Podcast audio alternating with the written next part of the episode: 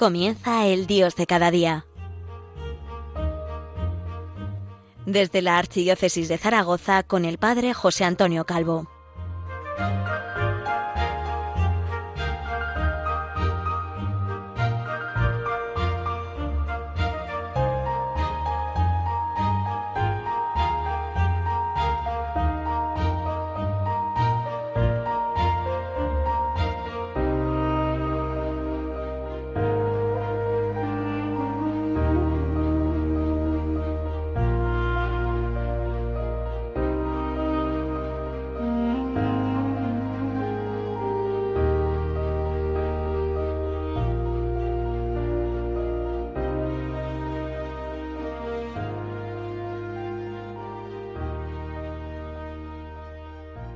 Buenos días, les habla el Padre José Antonio Calvo desde Zaragoza, la diócesis del Pilar. El programa de hoy podemos titularlo Preámbulos poéticos para el Adviento 2023. Poesía, poesía con contenido bíblico, con contenido cristiano. Como siempre pueden enviarme sus preguntas y sugerencias a la dirección de correo electrónico el dios de cada día 1 arroba radiomaria.es. Vamos ya con, nuestro tema, con estos preámbulos poéticos para el adviento de, de este año que comienza el domingo 3 de diciembre y concluirá el domingo 24. Va a ser un adviento de cuatro domingos, pero tan solo de tres semanas porque en la tarde del domingo 24, después del rezo de la hora de nona, comenzará ya la celebración de la Navidad con las misas vespertinas de la vigilia. En el Adviento, tanto en el leccionario como en la espiritualidad, eh, profundamente marcada por ese mismo leccionario, por las lecturas bíblicas, eh, aparecen tres personajes fundamentales por una parte el profeta Isaías, por otra Juan el Bautista y finalmente eh, los preámbulos más inmediatos de la narración histórica del nacimiento de nuestro Señor Jesucristo, del Hijo de Dios según la carne, con la Virgen María y San José. Poéticamente, el sacerdote jesuita José Luis Blanco Vega que utilizo mucho en estos programas, tiene dos series de poemas, eh, uno titulado Cántico de Juan el Bautista, publicado en el año 1994, y otra colección llamada Portal de Belén, Cercanías, eh, con composiciones de distintos años, pero recogidos bajo este título general, que son muy adventuales. Realmente en la serie Portal de Belén Cercanías estamos muy cercanos al género villancico e incluso pues se penetra como en una especie de retablo de Navidad en los acontecimientos de la infancia del Señor. Tiene a su vez otra, otra serie de, poemas eh, llamados Caminos, Caminos de Nuestra Señora, más antiguos, publicados en 1979, donde algunos de estos caminos son claramente adventuales, como el camino de Ain Karim o también la visitación, de acuerdo con otro poema de Rilke, o también ya plenamente navideño, el nacimiento de Cristo.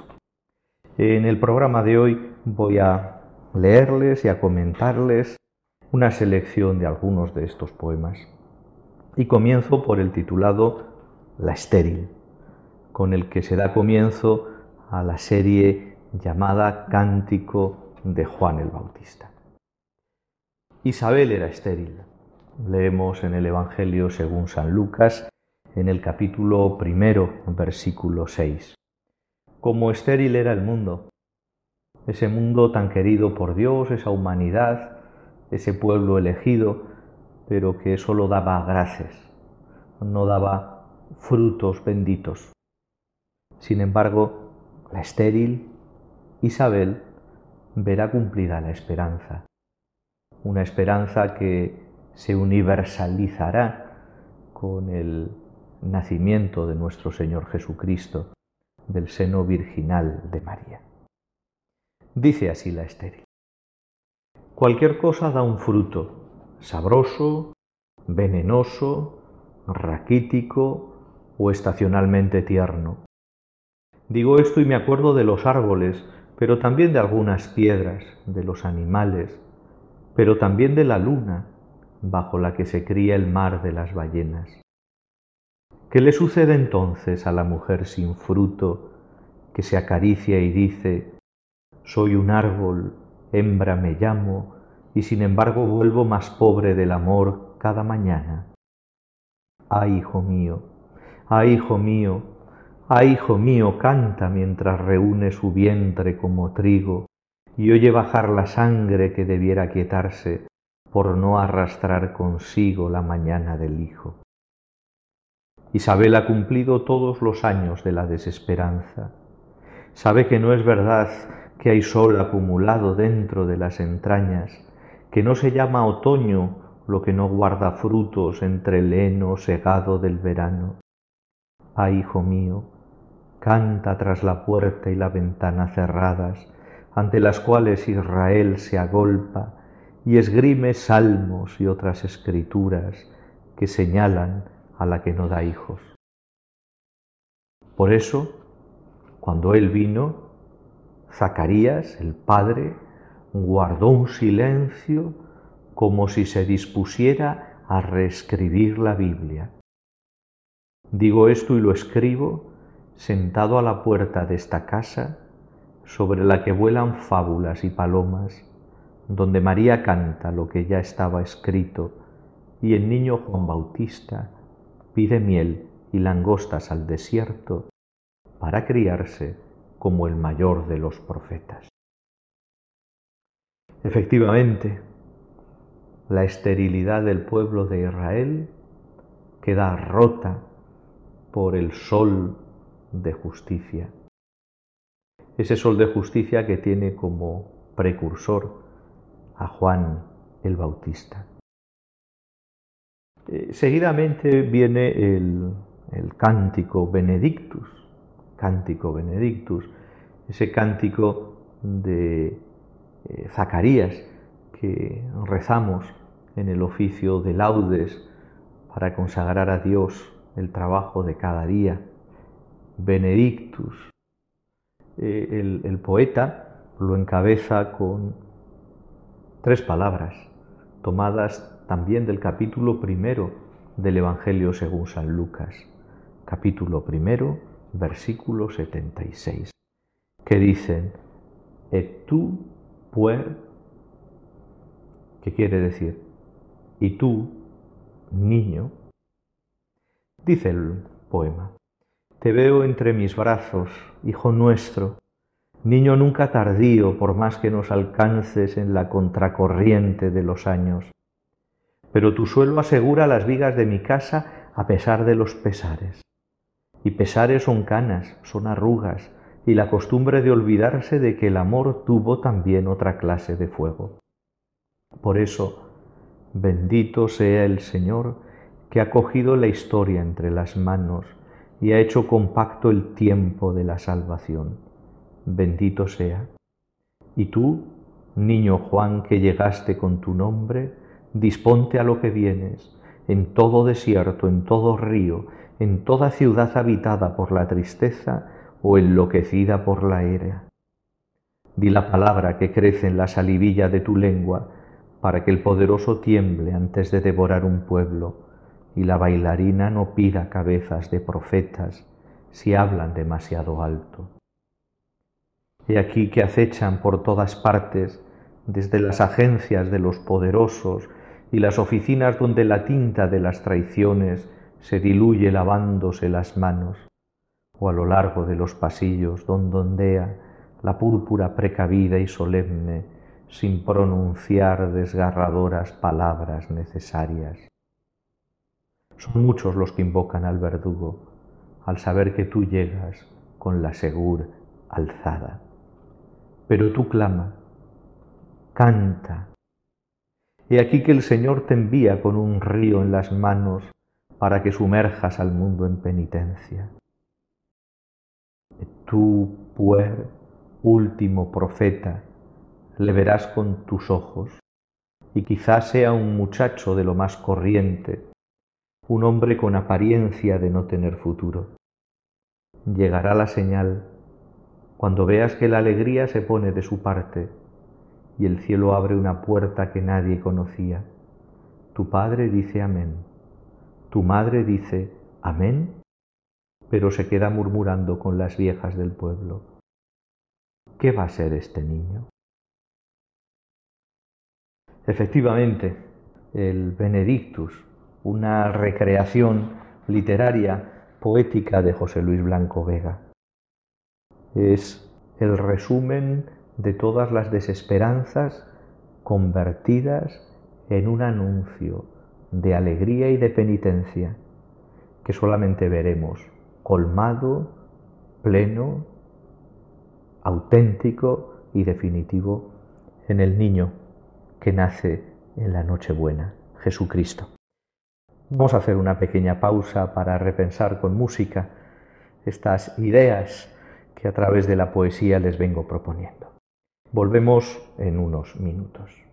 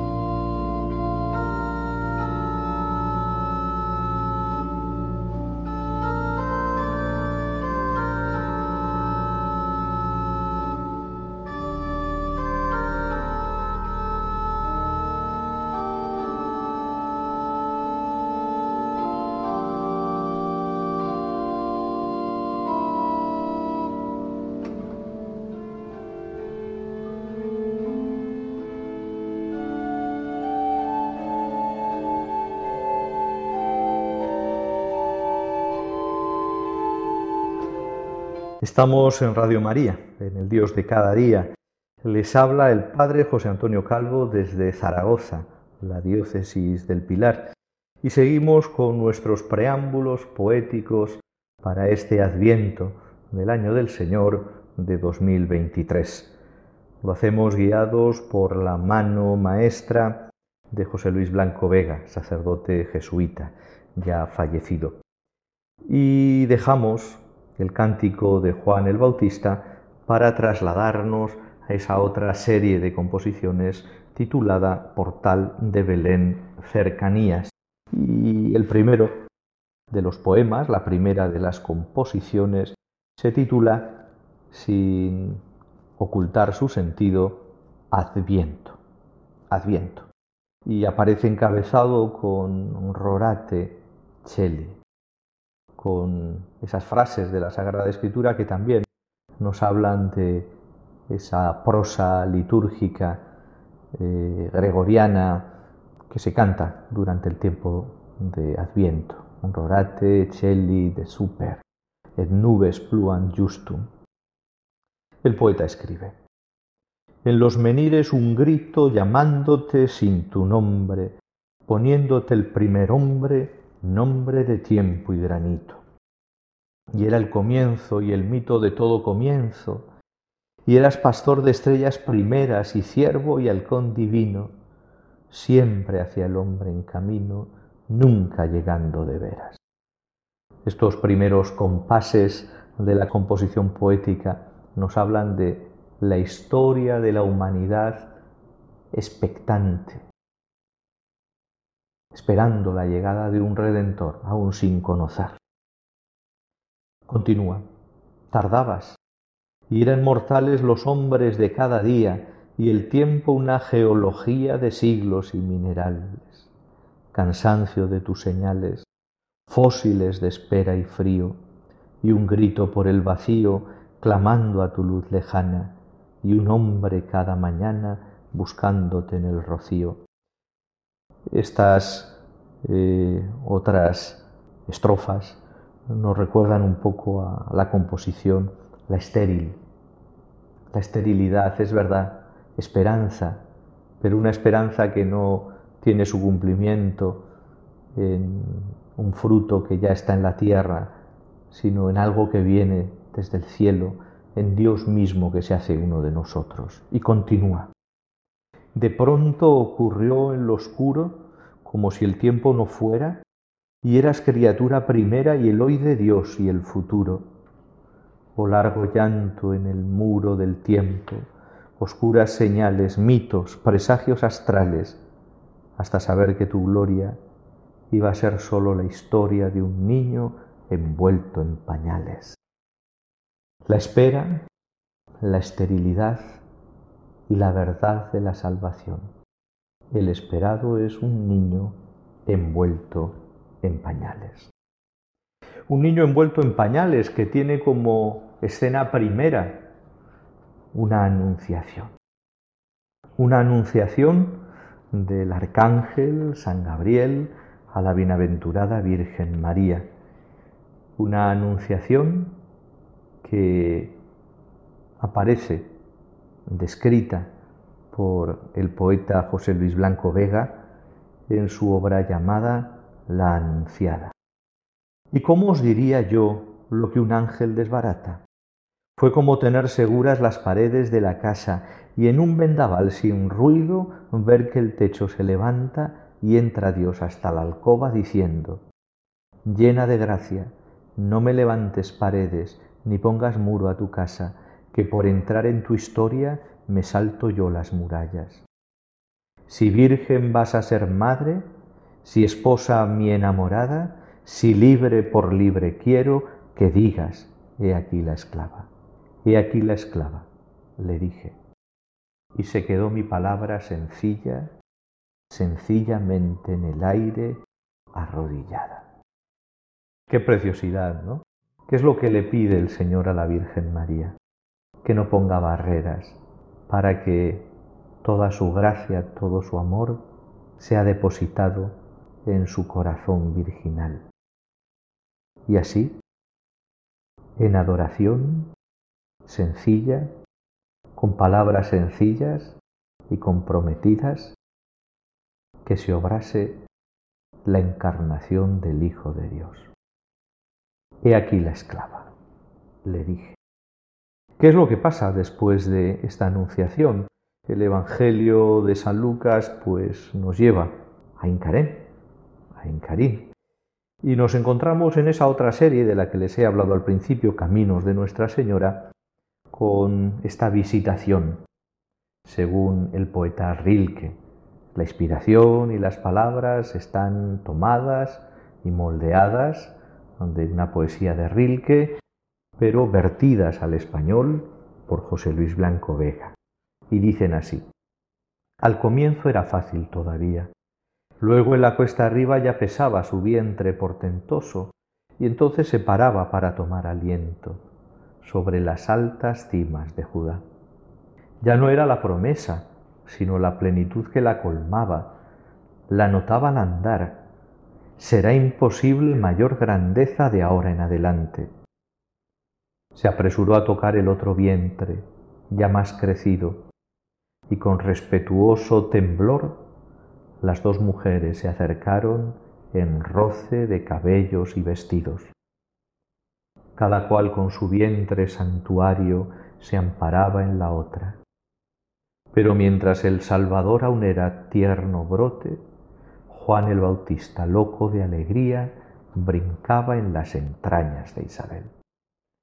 Qué manera más fácil y más bonita de decirlo.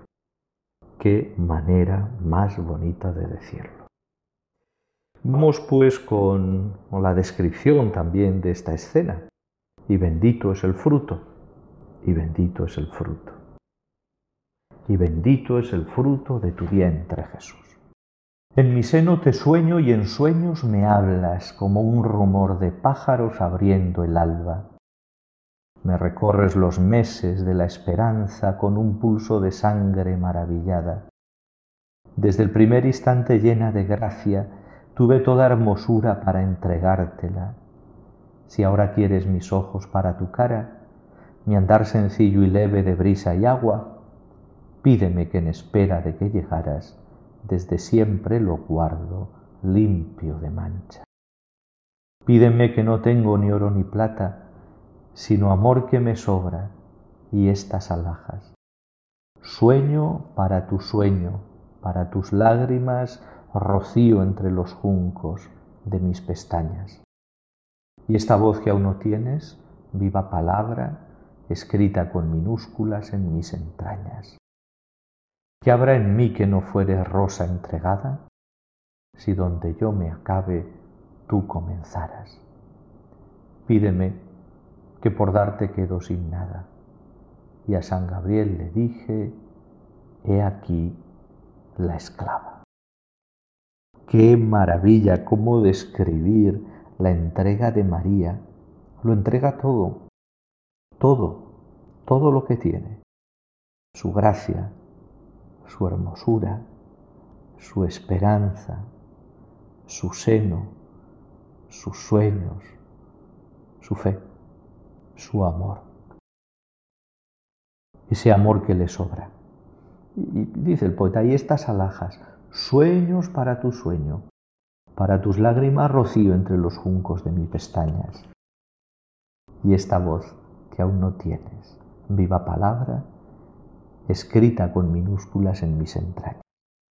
Qué manera más bella, más poética de decirlo de decirlo todo. Y luego ahí queda San José. Vamos a terminar con San José. Réplica de José a las lenguas de doble filo.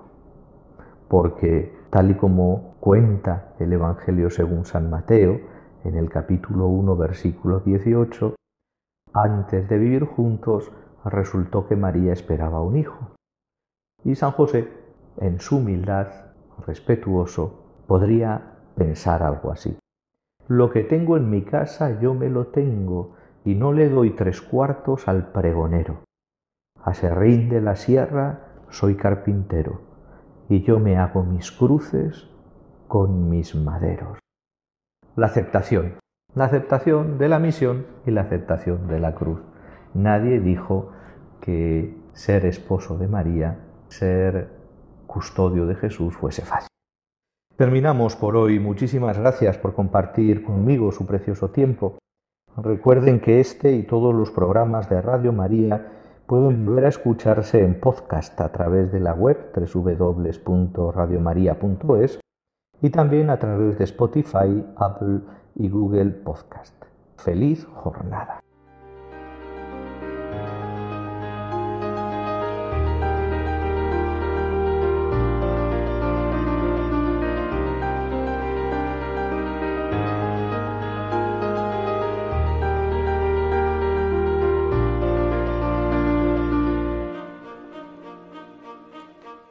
Finaliza el Dios de cada día hoy desde la Archidiócesis de Zaragoza con el Padre José Antonio Calvo.